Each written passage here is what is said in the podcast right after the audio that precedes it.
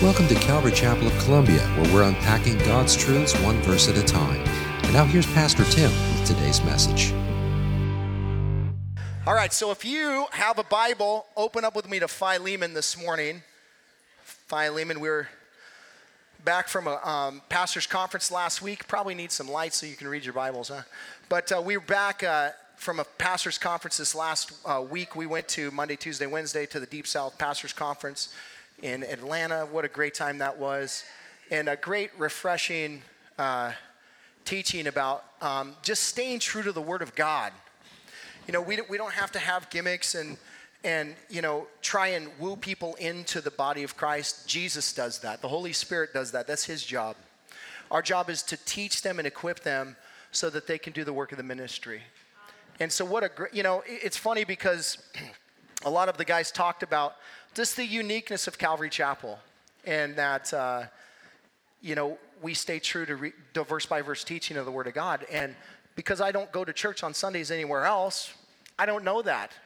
It's good to hear that they're, well, it's not good to hear actually, but it's, it's, it's interesting to note that we're very few churches in our area that teach verse by verse through the Bible. And so I, it just, it was a, it helped me re- remember why we're doing what we're doing. And it's, uh, it's an amazing thing. Never take the Word of God for granted.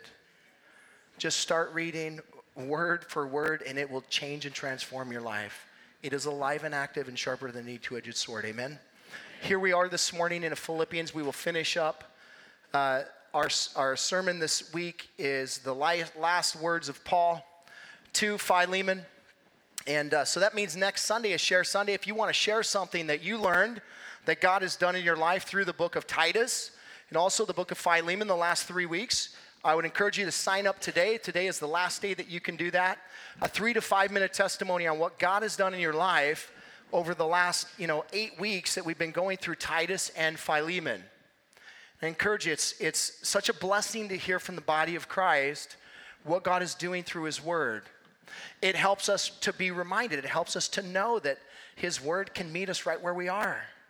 You know, whether we're in, in, on the mountaintop or the valley low, it can change and transform our lives. So, if that's you, if the Lord's tugging at your heart, hey, I should do that, you need to do that. It's a blessing to do it. It blesses the body. Don't rob the body. Don't, don't rob the body. If God is encouraging you to do that, do that. Sign up today. So here we go. Oh, oh by the way, do you guys know where we're going next? The book of Revelation, verse by verse. Yeah, so it's going to be awesome. It's going to be awesome, man. It's uh, we're not afraid to dive into the, the, the Bible, folks. We let the Bible interpret the Bible. We don't have to figure out what these things mean. When, when, when the Bible is silent on something, guess what we do? Come up with, no, we don't. We, we let the Bible say what it says, and we're okay with that. We don't want to speculate. So I'm going to do my best as we go through the book of Revelation to not speculate on things. If I'm speculating, I'll tell you. This is my speculation. But I'm encouraged and I'm excited to, to do the book of Revelation. So stand with me. We're going to read Philemon, the last few verses, beginning in verse 19. Paul speaking says, I, Paul, write this with my own hand. I will repay it, to say nothing of you owing me even your own self. Yes, brother, I want some benefit from you in the Lord. Refresh my heart in Christ. Confident of your obedience, I write to you knowing that you will do even more than I say. At the, at the same time, prepare a guest room for me, for I am hoping that through your prayers I will be graciously given to you. Epaphras, my fellow prisoner in Christ, uh, Jesus, sends greetings to you, as do Mark, Aristarchus, Demas, and Luke, my fellow workers. The grace of the Lord Jesus Christ be with your spirit.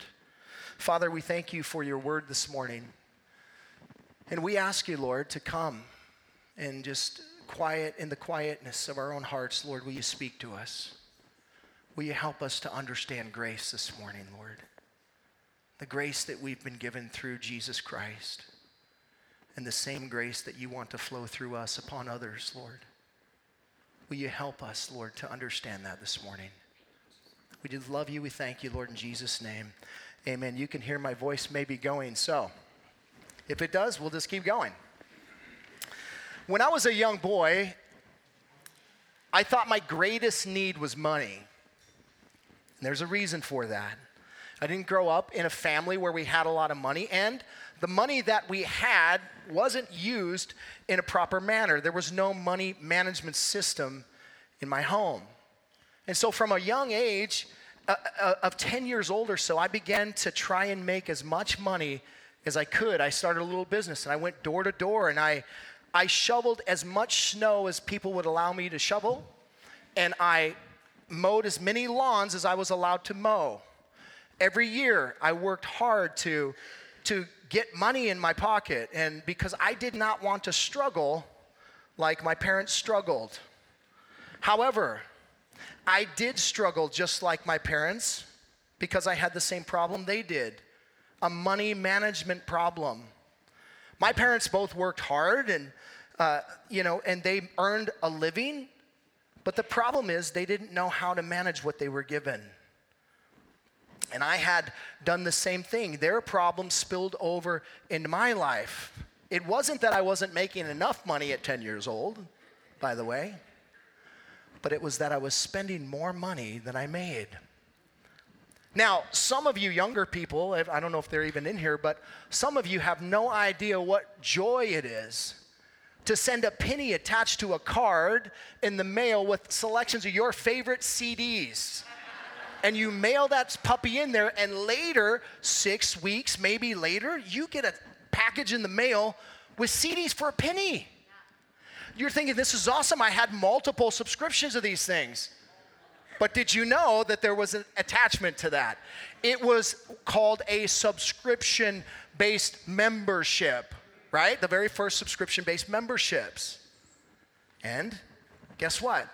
I started to rack up bills more bills than I could pay, right? And I, I learned very quickly, um, you know, to change your ad. No, I didn't, but I learned very quickly not to sign up for things that I couldn't pay for. Well, you know, it, it was interesting as I grew up and as I continued to grow up, I had the same problem.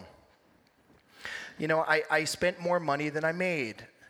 I needed, I, needed, I needed somebody to train me in money management.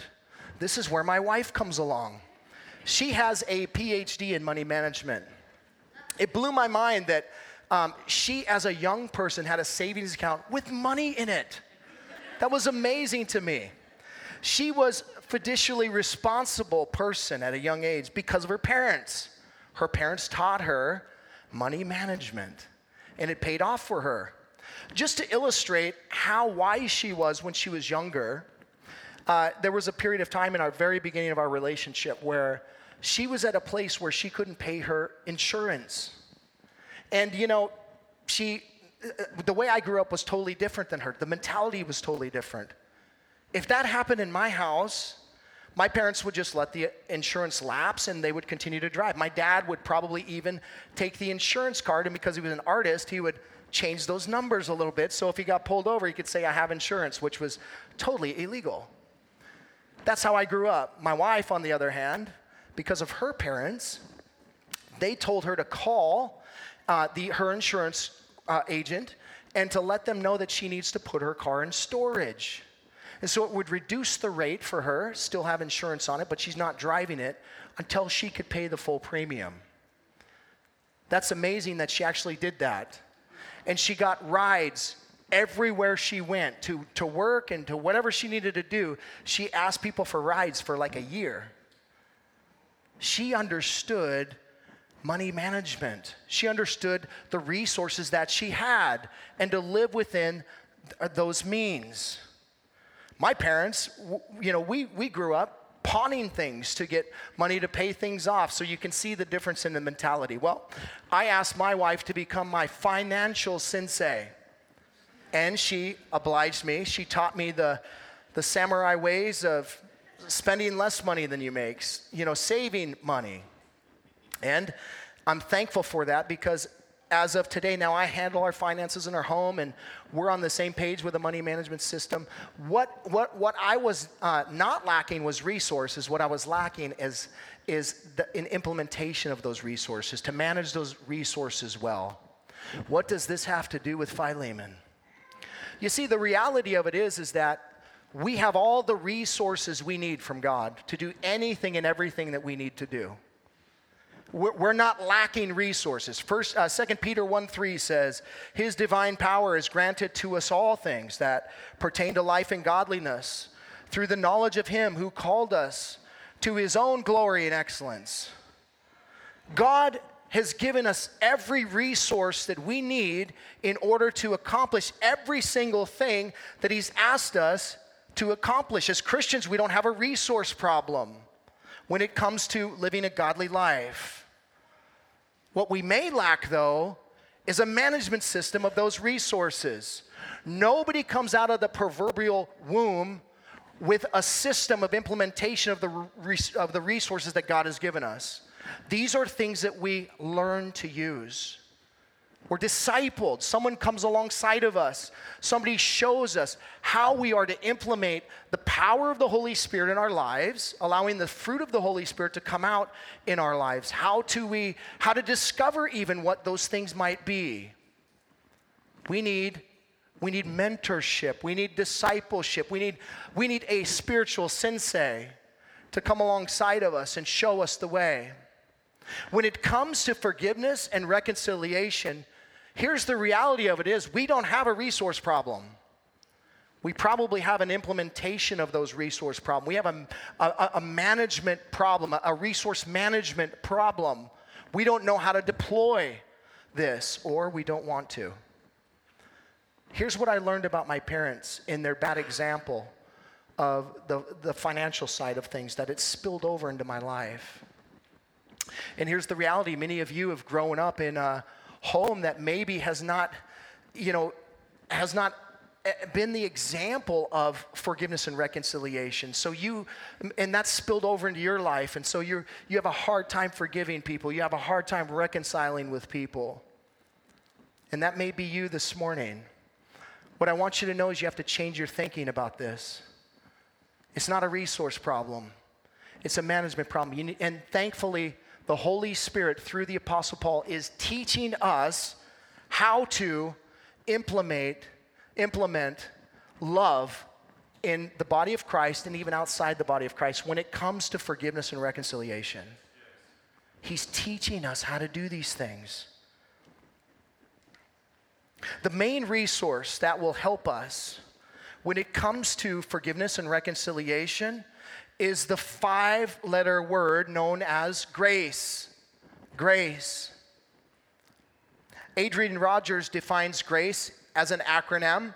You may know it God's riches at Christ's expense. If grace doesn't spell forgiveness and reconciliation, I don't know what does. Hence the title of my message this morning Grace Works. Grace works, folks. When we implement grace in any situation, it works. It works. It, you will accomplish what God wants you to accomplish in your life. Grace works to bring forgiveness and reconciliation to fruition. If we, uh, we don't lack the grace to forgive and reconcile, for as we've learned, we have all the grace that we need to accomplish what God desires us to do. We don't need to get more grace. We just need to use the grace that we've been given more wisely. That's how we will be able to forgive and reconcile. When we fail in this area, again, it's not a resource problem, it's a resource management problem. And Paul wants us to understand that the main resource that we need to be able to do what he's asking us to do here is grace. And it comes from verse 25 here where he says, The grace of the Lord Jesus Christ be with your spirit. What I think Paul is communicating in the final words of this letter is that we need the grace of Jesus to flow through us in, in, in times where we've been wronged, in times where somebody has sinned against us, in times when somebody is, you know, speaking against us or being mean to us or whatever the case might be. It's the grace of God that we need in that moment. We don't need them to change.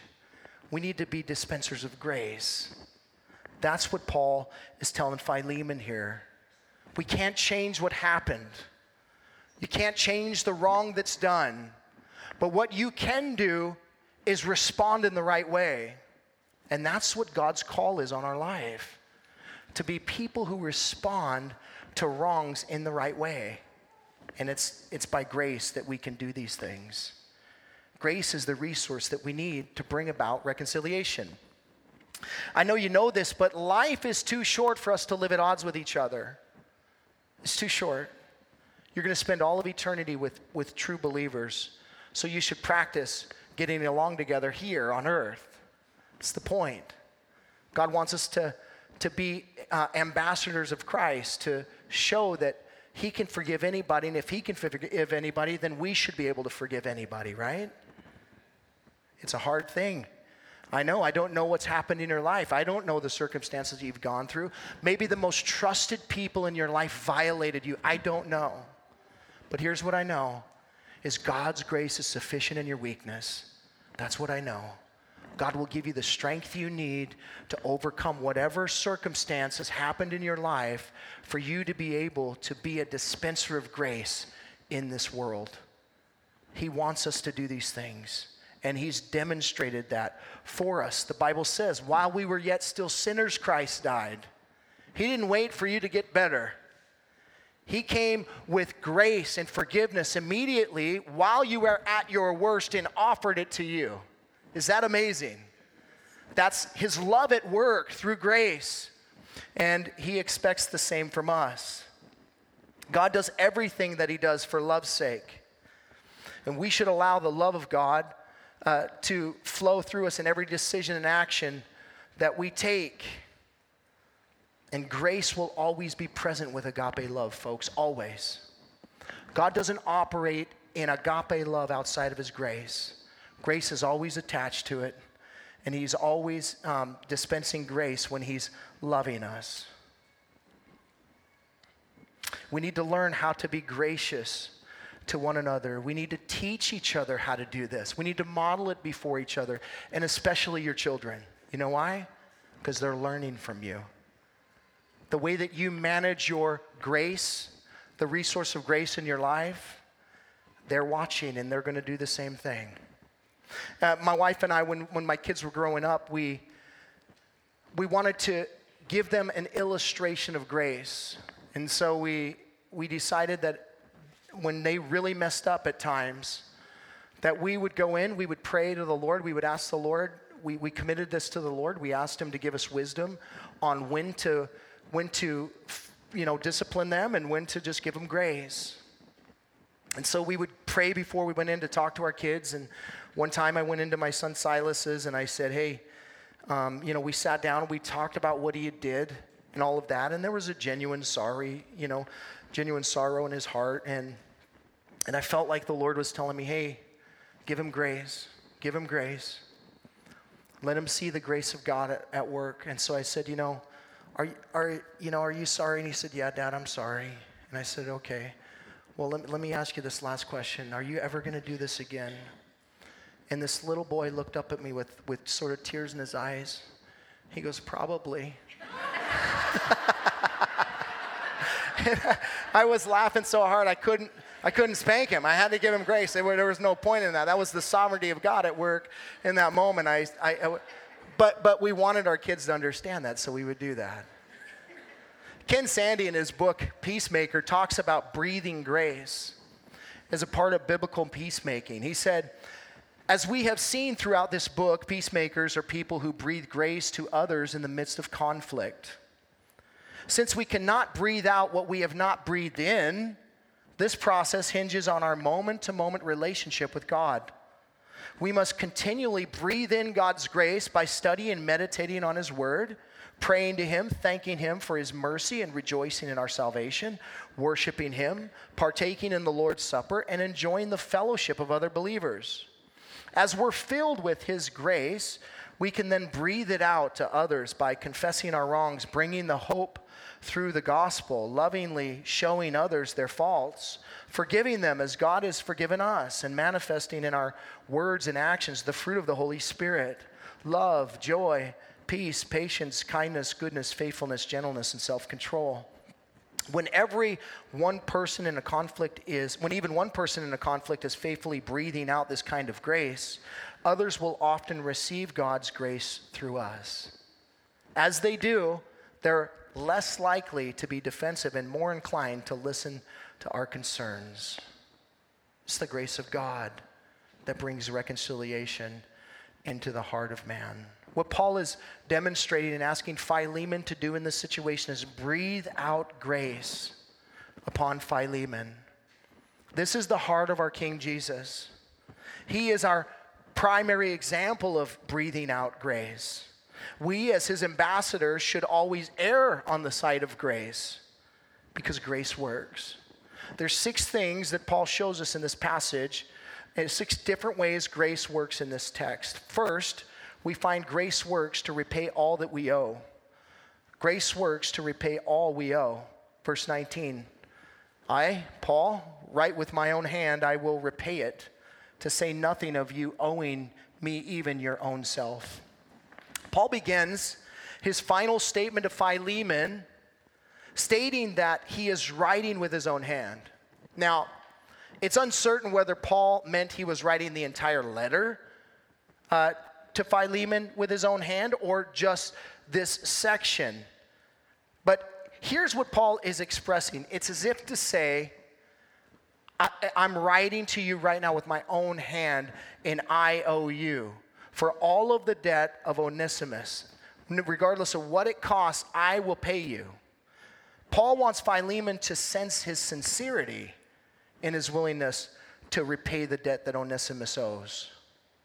So much so that he takes up the pen personally to write to Philemon. He says, I will pay it, I will repay it. This is a reiteration of Paul, what Paul had just said in verse 18. If you look there, it says, If he has wronged you at all or owes you anything, charge that to my account. Paul said he was willing to pay restitution to Philemon for whatever Onesimus owed, and we talked about that last week. Many scholars believe that Onesimus must have stolen from Philemon to um, fund his escape. And so, what Paul is doing is standing in the gap for Onesimus, much like Jesus did for us. And he's willing to pay whatever the price is to make restitution for the sin that was committed. And again, we talked about this last week, but what a picture of Jesus that Paul is in this letter, willing to stand in the gap for somebody who has done a wrong and instructing another person to do what's right in this moment, to forgive and to receive him in. Paul says, I'm willing to repay just like Jesus has repaid you. He goes on to casually remind Philemon of the grace that he had received, right? He says, um, Let me remind you that you owe me even your own self. In other words, Philemon, without the grace of God working in your life, you would be lost. You would be hopeless. You would be destitute. You would be stuck in your sin. You would not have the hope of heaven, Philemon. Let me remind you that the gospel is what changed your life. And you received the gospel by grace through faith. And that not even of yourself, but it's a gift from God. Let me remind you, Philemon, of the forgiveness that you received from our good, good Father who sent his Son Jesus Christ to pay the price, who was pinned to the tree, who bled and died and rose again from the dead so that you could be saved. That's grace. And you're a recipient of that grace. And I'm telling you, like Christ was willing to pay for your sin, I am willing to pay for his sin as a sacrificial lamb. And here's, I'm asking you to dispense grace in this moment.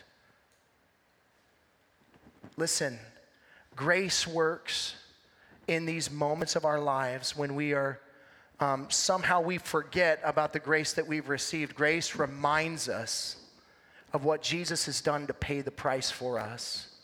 And when we're reminded, we're oftentimes a, a lot less, um, a lot more likely to forgive a debt or forgive somebody for what they've done when we remind ourselves of what Christ has done for us. Here's what I found in my own life is that nobody has sinned as greatly as I have sinned against God. No one has grieved me as greatly as I have grieved God. No one has sinned against me as numerous times as I've sinned against the Lord Jesus Christ. And you know what? When I'm reminded of that, I'm like, oh, I should probably forgive this one. And Jesus is like, yeah, I'm just saying. Probably should do that. Forgive them. I know sometimes there's circumstances that really hurt you. And, you know, it's really hard to get over those things. And that's why, without it breathing in grace, it's very difficult to breathe out grace in some circumstances and situations. But, but that doesn't uh, neglect the responsibility to do so. It doesn't matter how tough it is to do it, God still calls us to do it. He wants us to forgive each other. He wants us to reconcile with one another. And Paul is reminding Philemon that even his own life is a, is a response to grace. He received grace from the Lord Jesus.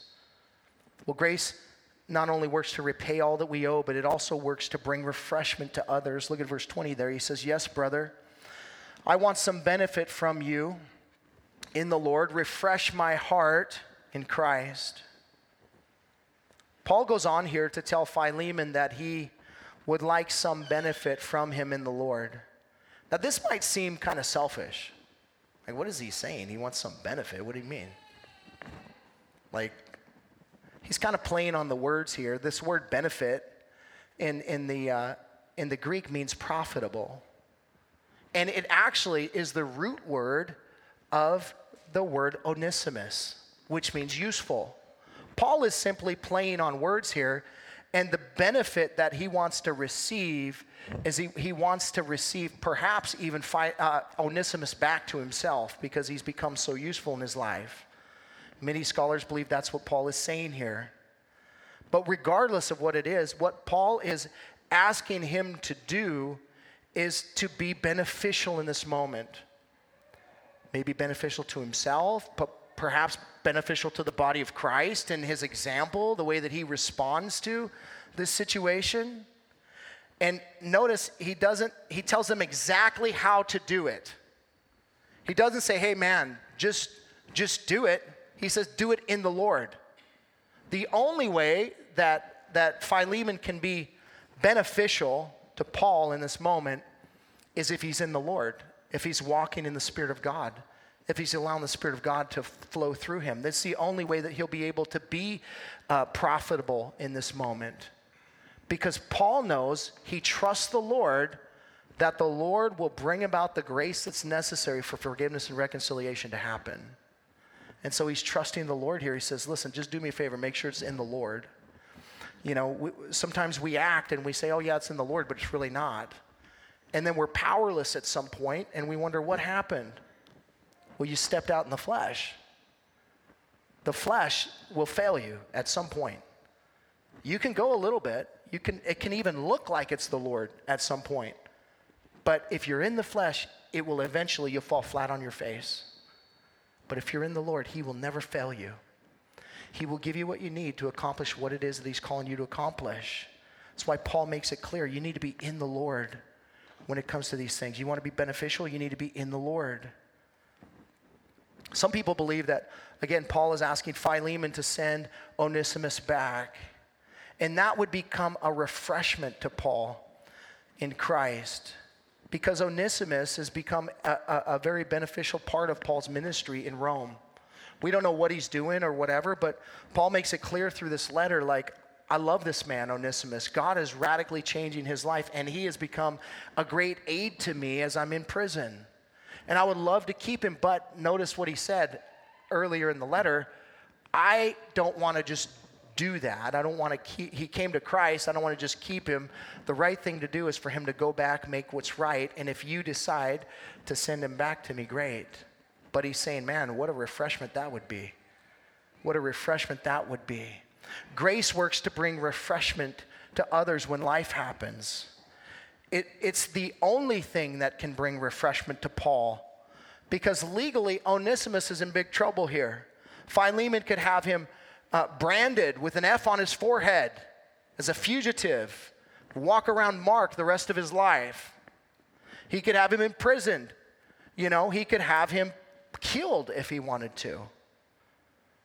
What Onesimus needs is grace, unmerited favor of Philemon. And then Paul asks for additional grace by Philemon by maybe asking him to send him back. What I know is this people in our culture need to be refreshed by the grace of God. You know, I, I, I think in our, even in the church, we lack grace to one another. We lack it. And if we're not gracious to our brothers and sisters, we're certainly not going to be gracious to people outside. We will not be gracious to people outside. Uh, the world needs to see grace at work. And when they see grace at work, what a refreshment that is to them. It's refreshing to see people, uh, you know, doing the biblical thing in the church and reconciling with one another, doing the right thing. That's refreshing. Why? Because it's not happening. Because it doesn't happen all that often. In our culture, I don't know what it's like in other cultures, but I can tell you in America, if I get mad at somebody in this church, I'll just leave and go somewhere else. I won't even tell them about it. I'll just bail. Is that biblical? No.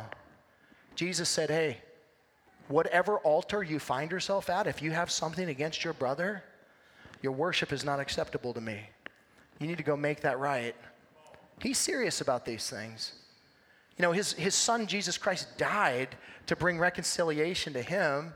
He's pretty serious about us being reconciled to one another. And, but when that happens, it's refreshing. We see real grace at work in the world, man. It's refreshing, and the world takes note of these things, folks. Jesus said, They will know you. He's talking about them outside the church. They will know that you're my disciples by the love that you have for one another. Again, every time grace is at work, agape love is at work at the same time. It's the agape love of God flowing through us that allows us to dispense grace in the moment. The world needs to see this, folks. We need to refresh one another by being gracious. We need to refresh the world that we live in by being gracious to one another. Paul goes on to talk about how grace works to bring us into obedience and beyond. Look at verse 21. Confident of your obedience, I write to you, knowing that you will do even more than I say. How many of you guys believe that character is one of the most as- important aspects of your life? Is character important? Anybody? A couple of you are like, yeah, I think so. You're half. It's a half hand up. I'm not sure. Maybe. I think we all would agree that character is super important. Spurgeon said it like this regarding character A good character is the best tombstone. Those who loved you and were helped by you will remember you when flowers have withered. Carve your name on hearts, not on marble. Have character in this world. Leave an impression on people so that when you leave, people are like, wow.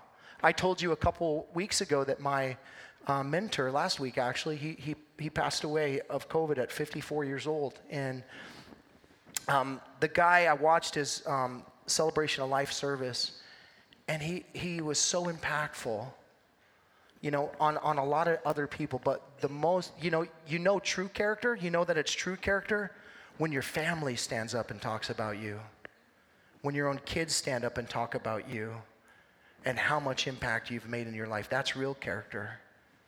Your family sees you behind closed doors. And uh, we'll talk about that in a second. But the reality of it is, is make an impression with your character.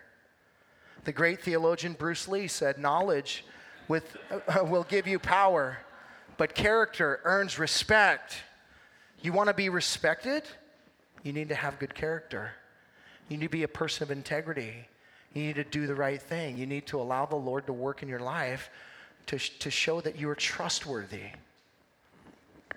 D.L. Moody said regarding character is what you are in the dark.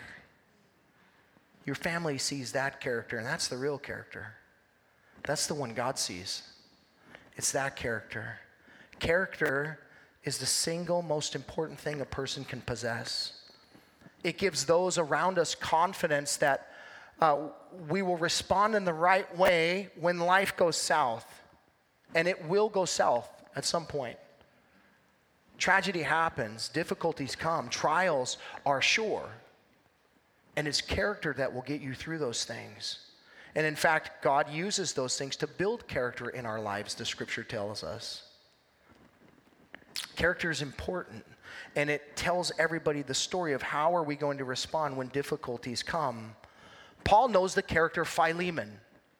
He's already stated, hey, Philemon, I know that the, the way that you live your life, that what I'm asking you you're going to do, I have confidence in you. Why? Because I know your character. Here's the character Paul lists in verses 4 through 7. I thank my God always when I remember you in my prayers because I hear of your love and of the faith that you have toward the Lord Jesus and for all the saints. And I pray that the sharing of your faith may become effective for the full knowledge of every good thing that is in us for the sake of Christ. For I have derived much joy and comfort from your love, my brother, because the hearts of the saints have been refreshed through you. Paul knows this man's character. And look what he says I have confidence in you. I am confident in your obedience. Why? Because I know your character. I know your character. Do the people that are around you know your character? Are they confident that when something happens, you're going to respond right? Are they are you a ticking time bomb? Are they like, Lord, please don't let anything happen. please, Lord, I'm begging you, God. You know what's going to happen, you know. Be careful. Paul is confident in Philemon that he will be obedient because he's a man of character. You have to live in such a way as to make it make people believe this. And Philemon did that. He took care of his testimony. Do you take care of your testimony? You know, when you're in the world and, and you know, you're at work and something happens, do you blow up? Or do you respond graciously? These are the kind of things that we need to think about beyond this world, folks, because we're laying a testimony before people. And we want to we want to lay a good testimony before people. Philemon had done that. And so Paul goes on to say, I, I write to you knowing that you will even do more. Why is he saying that? He, I'm gonna, you're going to do even beyond uh, obedience, you're going to do more. Why, why is he saying that? Because he understands the character of this man. This guy isn't to the letter of the law kind of dude. This guy goes exceedingly and abundantly more than what he's called to do. You know, when God tells us to be gracious to each other, are you trying to find the line on that? Like, where, where can I? I just want to cross the line, Lord, because I don't think they deserve too much grace. So I want to make sure that I only come just over the line so that I'm compliant, so that I'm a, the rule follower, but I don't want to go too far. No, that's not what he's saying. He's saying go beyond. When you give people grace, go beyond. Go way beyond just, um, you know, forgiving them for their sin, reconciling with them. Go beyond it. Have a relationship with them if it's possible. If it's possible. Have a real relationship with that person. Be the person that is willing to do crazy things, forgive crazy things that have happened in order to go beyond the, the, the, the call to obedience to do even more than what God is asking. Because that's what He does for us. You know, He tells us that He will forgive our sins if we come to the cross, right? And you, is God up there going, well, I'm only going to go to the edge of that. I'm only going to go that far. No, because then he tells us, oh, when you come to the cross, guess what? You get exceedingly more. You become an heir to the kingdom of God. You become a son of God. You everything that he, Jesus has, you have. All his promises are yes and amen through Jesus Christ. You get far more than just forgiveness when you come to the cross, folks. You get eternity with him. You, you get, you know, you, you get exceedingly abundantly more. And that's what he's calling us to. Some of us are just looking for lines and we want to be just, just obedient enough. But that's not the life that God is calling us to. He's calling us to go exceedingly above these things, not like a Pharisee. A Pharisee will make a rule and then they'll follow that rule meticulously. And the, the rule, the reason why they made those rules, by the way, was when they came back out of the captivity from Babylon, when they wrote, when they formed the Sanhedrin and all of that. That's when that happened. The reason they did that is because they never wanted to step beyond God's law again. So what they did was they drew the line way back here to be obedient to the Lord so they didn't get in trouble again. Are they in trouble again? I think they are. That didn't work. You know, the reality of it is is it's not in the flesh. It's it's the spirit of God working in our lives. And so we don't determine what it looks like. The Lord will. He'll show you what to do. But let his grace flow through you, man. Let him th- flow through you. Don't be don't be a um, you know somebody that's only looking to fulfill the letter of the law be a person that is looking to fulfill the spirit of intent that's what god wants from us he doesn't want law keepers he wants people that are walking in the spirit of god that are willing to go exceedingly above abundantly more because that's how he is to us the intent of grace is to give us what we don't deserve to give us what we don't deserve and grace works in this way, folks. Blow people's minds with God's grace. Blow their mind. Be such a dispenser of grace that people are like, whoa, that's amazing. This leads us to our fourth point. Grace works to keep us accountable. Look at verse 22. Paul says, At the same time, prepare a guest room for me, for I am hoping that through your prayers I will be graciously given to you. Paul apparently knew that the case that he had, that the Romans had against him was going to be, you know, it was weak. And so he was going to be released. And of course, he was released. We know that. But what, what he tells Philemon is, you know, it's just a matter of time before I'm going to be released. So, in anticipation of that, prepare a room for me so that when I come, I can rejoice with you in the amazing grace of God at work in our lives. Paul says, um, you know, that, that he, I am hoping that through your prayers I will be graciously given to you. Paul is asking for prayer. And notice, he notices the power of prayer. The Apostle Paul understands the power of prayer. He's asking for Philemon, even though his case is weak and he probably understands, like, I'm going to be released, he's still asking for prayer. He's depending on the Lord to get him through this situation. You know, and we know, we all, we all would say, oh, yeah, prayer works but oftentimes it's the last thing we do. You know, we, we all know the power of prayer, we say we do, and yet it's oftentimes the very last thing that we do. You know, our country is in disarray. What are we doing? Are you praying? Isn't that the very first thing we should be doing? Above anything else, above taking a step to a protest line or anything else, shouldn't we pray to the God that can change anything? We should be praying, people.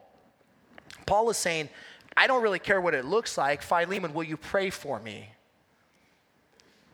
You know, and, and we look in our world today, we don't know, we, we see what it looks like. It's chaos. Can God turn that around through prayer? You bet He can. You bet He can. We want to see Him do that. We need to be people of prayer. Paul is a man of prayer, and he depends on prayer to get him through these things. Paul is saying, and here's what Paul is really saying to Philemon, though, is that when I get out, I'm going to come check up on you and see how this went. That's really what he's saying. I'm going to keep you accountable. Like I, like I want to know what you did with this letter, Philemon. When I show up, uh, we're going to talk about this. We're going to say, hey, where's Onesimus at? Hey, what's going on with this situation? What happened? Tell me about it. I want to I want to hear from you about how things, about how this went down. He's going to send Tychicus to, to the letter. He's, he's going to deliver the letter. They'll hook up at some point down the road, hopefully, right? But he said, No, I'm going to come personally, and we're going to have a conversation about this. You know what that reminds me of? The day that I stand before the Lord, and he says, Hey, we're going to have a conversation about your life. Not about the sin that I pinned to the tree, that's already dealt with. But we're going to have a conversation about my grace and what you did with my son, Jesus Christ. Did you let the world know that you belong to him? Did you serve him? Did you, what, what did you do with the grace that you were given? Were you a good steward of it? Did you forsake the good commission, the great commission to go out and tell other people about Jesus? Not just tell them about Jesus, it really says make disciples. It doesn't just say, hey, you know, casually tell somebody about Jesus, but take them under your wing and teach them about Jesus. Jesus said, Teach them all that I've commanded you. And so we're all going to give an account to the Lord one day.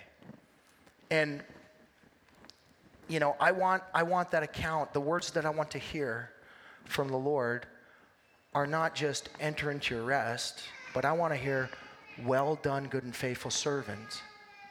I want to hear you you did well with my son. You you stayed the course when the world went veered off to the right. You stayed the course. You made Jesus known. And you taught other people about me. You know, I can't answer for what you're going to answer for, but that's what I want to hear. I want to hear, well done, good and faithful servant. And so, you know, Paul is telling him there's an accountability that happens. Even with, when grace is present, there's accountability, folks. The Lord is keeping watch over the things that we're doing, you know. It says, only one life will soon be passed, only what's done for Christ will last. The Lord's going to ask you about what you did with his son. He already knows, but he's going to make you know that he knows. It's like Paul telling Philemon, I want to come see you, see how you worked out this letter in your life. And we're going to talk about it. Grace works to keep to, to keeps us accountable, and it also works to keep us in fellowship. Look at verse 23. Epaphras, my fellow prisoner Christ Jesus, sends greetings to you. And so do Mark, uh, Aristarchus, Demas, and Luke, my fellow workers. As believers, we're called to live, we're not called to live separate lives, but live lives with, with each other, to do life together. Paul mentions five people that are connected to Philemon here. They know him. These are men that aren't casually giving greetings to him. These are people that know Philemon. And so Paul is saying, hey, I, I, these guys want to say hey to you. Um, it, they, they want to have fellowship with you. They're looking forward to seeing you. Epaphras is the first that Paul mentions. Many believe that he helped plant the church in Colossae, that he went to Ephesus, where Paul was, and then went back, um, perhaps with Philemon, and they started a church in Philemon's house. And many believe that he was actually the very first pastor of the church in Colossae, where Philemon is. He was in his house. Um, he, he, was from Colossae, according to uh, Colossians 4.12. And so Paul reminds him, hey, Epaphras says hey to you. He's loving on you. There's, there's fellowship there. He also, he's a fellow prisoner of Christ. It's unclear whether Paul is identifying uh, Epaphras as an actual prisoner or if, if he's just saying symbolically, he's a prisoner of Christ. He's a slave of Christ. He's doing the work of ministry like I am. But what we know is that this man, Epaphras, has dedicated his life to serve the Lord. And he knows the situation going on here. Then he goes on and he, and he mentions John Mark. You guys remember John Mark is? He was Barnabas' brother. Remember what happened between Paul and Barnabas where they had that, that thing? You know why that, that, that division happened? Because of John Mark. Because Barnabas wanted to bring him on his second missionary journey. Paul's like, no way, dude. I'm not bringing that guy. He's a coward. He took off on the last one that we went to. And, you know, if you've ever done missionary work, the last thing you want is someone discouraging in the middle of the, uh, in the, middle of the work, right? And, and Paul said, I don't want that guy coming with me because he's going to discourage us. And Barnabas said, Well, I guess you're going to go without me. And so he took Silas, and then Barnabas and John Mark went out, and Barnabas poured into this man. So much so that later um, Paul finds John Mark beneficial to himself, to ministry. He gave him another chance, but he couldn't take the chance then. But, but Barnabas poured into him. Barnabas is such an incredible person, man. He, he was the first person to come alongside Paul when everybody else was afraid of him. He, could, he took a chance on Paul, he took a ch- chance on John Mark. This guy, it was an encourager. That's what his name means. Be a Barnabas, man. Come alongside of people. This is what it looks like. When everybody else kicks them out, kicks them to the side, you come alongside them, you disciple them, you minister to them, you pour into them, you make something out of them. Look what, it, look what the Lord did through him. That's so much so that now John Mark is with Paul and he travels with him. Um, even at the very end of his life in 2 Timothy, I think chapter 4, Paul calls to send John Mark to himself because he loved him so much. He was such an encouragement to him. You see how much God can do in a life that is yielded to him, that he can change anything. He goes on and mentions Aristarchus here, who was a Jewish believer who was from Thessalonica. Tradition holds that he was martyred under the persecution of Nero in Rome, and perhaps even at the very time when Paul was. He was an encouragement to Paul. He knew Philemon somehow. And uh, Paul mentions him. Then he goes on to mention Demas. Demas, at this point in the ministry, in Paul's ministry, is an encouragement. He's in fellowship. He's loving on the brothers. But we know from 2 Timothy uh, that Paul mentions Demas at the end of the letter, and he says, Demas is departed. He, he fell in love with the world and he left me in my last moments. Demas was a man who uh, perhaps was never a Christian, but he looked like one. I'm not saying he wasn't, but the Bible says in 1 John that they, um, they went out from us because they were not among, they went out from among us because they were not from us. They were not real believers in Christ, and maybe that was Demas. We don't know. But what we know is he departed Paul because he fell in love with the world. What a sad testimony. I don't want that to be my story. I hope you don't want that to be your story. Be faithful to the Lord, steadfast in following him. Then we have Luke, who is Paul's fellow worker, he says. You remember Luke. Luke's the doctor that followed Paul around, ministering and caring for him.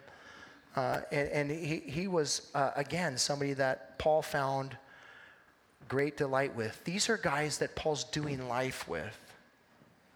They're not casual friends. These are people that are in the grind with him, that know all the things that are going on in his life. These guys are doing life together. This is what it's supposed to look like. And here's what's interesting Paul mentions these five dudes here because they all know Philemon and they know this situation. And Paul is bringing, again, once again, he's bringing Philemon into accountability, but he's telling him, don't forsake the fellowship either. These guys are going to come hopefully to minister to you and be with you. Grace works to keep us in fellowship. The Lord wants you to have deep, intimate relationships with each other. Not surface level high five Sunday mornings, kind of like, hey, how are you doing? See you next Sunday. You know what? I, it blesses me so much to know that that's happening, though. You know, because it, it does, it's happening. It's not something that the church has to organize, but it's something that you guys are doing in and amongst yourselves, and that's how it's supposed to be. The early church went from house to house breaking bread, having fellowship with one another. You know, they were steadfast in the Word of God together. And um, so continue to do that. Continue to be in fellowship. Grace will keep us in fellowship with each other. You know what will get you outside of the fellowship of, of brothers and sisters? being a grudge holder, not willing to forgive, being uh, not, not allowing grace to flow through you. Listen, we're all messed up. I, that might come to a shock to you right now. You're like, what? What do you mean? Well, he is, but I'm not, you know. Well, my spouse is, you elbow him, you know. Listen, we all have issues. And, uh, you know, but it's grace that keeps us together. And it's grace that helps us to bond each other together. It's Christ, it's the unity of Christ. But we need to stay in that. So we need to stay gracious to one another. Paul goes on here, the very last thing that he says is in verse 25 the grace of the Lord Jesus Christ be with you. I think this is the point of the, of the entire letter here. The grace of the Lord Jesus Christ be with your spirit. This is how you do this. This is how you do everything that I've talked about up to this point. This is the how to. This is how you do it. It's, it's the grace of the Lord Jesus Christ and your spirit in combination together that will allow you to forgive Onesimus in this moment and be, uh, you know, a vessel for me in, in this city, in, in this church, and uh, before these people. If Philemon was not convinced at this point of, of the necessity to forgive Onesimus, I think he maybe got the point here. It's all about grace. It's all about grace. There is nothing uh, more impactful than the grace of God. When God gives you something that you don't deserve, and He's done that for you over and over and over again. Like we think of the grace of God, and it didn't stop at the cross, folks. You receive the grace of God on a moment by moment basis. All the time, the Lord's dispensing grace on us. And we need to take notice of that. God, you're so gracious and good. And you give me the things that I don't deserve often. Help me to be the same way, to, to be the, to be the, you know, the, the image bearer of Christ. That his grace that we receive would, would then be dispensed back out. But you can't, as Ken Sande said, you can't do that if you're not breathing it in, folks. I'm convinced about one thing that maybe some of the biggest problems that people have with forgiveness is they they can't believe that God has forgiven them. And so it's difficult for them to forgive others. If you can't breathe in the grace of God and receive the grace of God in your life, that this applies to somebody here today, then you, you'll never be able to, to breathe that grace back out and you struggle with holding grudges and you struggle with forgiving people because you can't uh, forgive yourself, even though the grace of God has been dispensed upon you. And the Lord wants to tell you this morning that he, you need to just breathe in His grace and you need to let go of those things that you're holding on to because that's hindering your ability to exercise grace towards other people. Breathe grace in sit before the Lord and think about how gracious He is. Listen, you got you have a meeting that you got to go to to talk to somebody about something they've done to you. You better breathe in a lot of grace before you go. You better sit before the Lord and be reminded of how gracious He He was to you. And then you go and man, I'll tell you what. That that just one person, like he said, coming into a situation, breathing grace is going to transform the, the conversation, folks. A gentle answer turns away wrath. You come with the right heart, you come with a gracious heart, the Lord's going to do an amazing work. And so, if that's you this morning, the Lord is telling you that today that you got to release, you know, you got to release that, the, that, the, the forgiveness that you seek. He's given you, but you got to, you got to receive it this morning. And that's you breathing in grace. You receive that grace, and you're going to be able to give grace back out. Listen, don't leave here this morning without experiencing the grace of God. He's given us the grace this morning.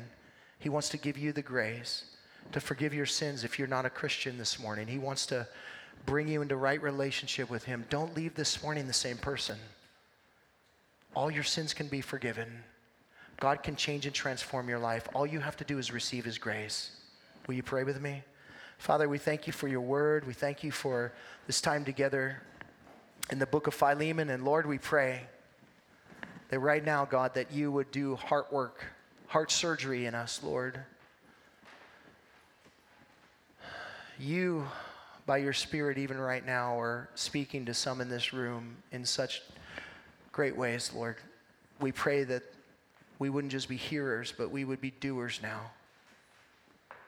Dispense your grace here today, Lord, on those that are needed, and, and may you help us all to breathe in grace, to leave here with the capacity to breathe grace back out. Lord, we love you. We praise you for your son, Jesus. And we just ask you to help us to be mindful as we're in the world about the testimony that we're laying. As we continue to pray, Lord, if there's if there's anyone here this morning that doesn't have a relationship with the Lord, will you, eyes closed, heads bowed, will you continue to pray?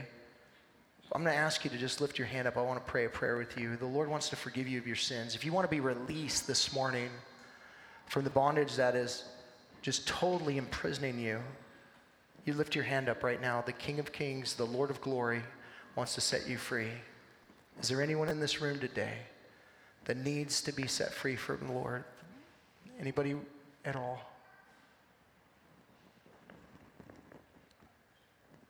Hey, if you're, if you're watching online, this applies to you as well. God is a gracious God, and we thank Him for His freedom. The Bible says that if the Son sets you free, you're free indeed. If that's you this morning, you just cry out to Him in the quietness of your own heart. You say, Lord, I want to receive your grace this morning. I want to be forgiven of my sins. I believe in the Lord Jesus Christ and his death and resurrection. And, and that is the grace that you've given me. And I'm turning away from my sin. I'm turning to you today. I receive you as my Lord and Savior. For the rest of us, Lord, fill us. with your spirit. We pray in Jesus' name. Thanks for listening. You can hear more of Pastor Tim's studies through the Word of God on our website, www.calvaryofcolumbia.org. Thanks again for listening, and we hope you'll join us again as we continue to study God's Word.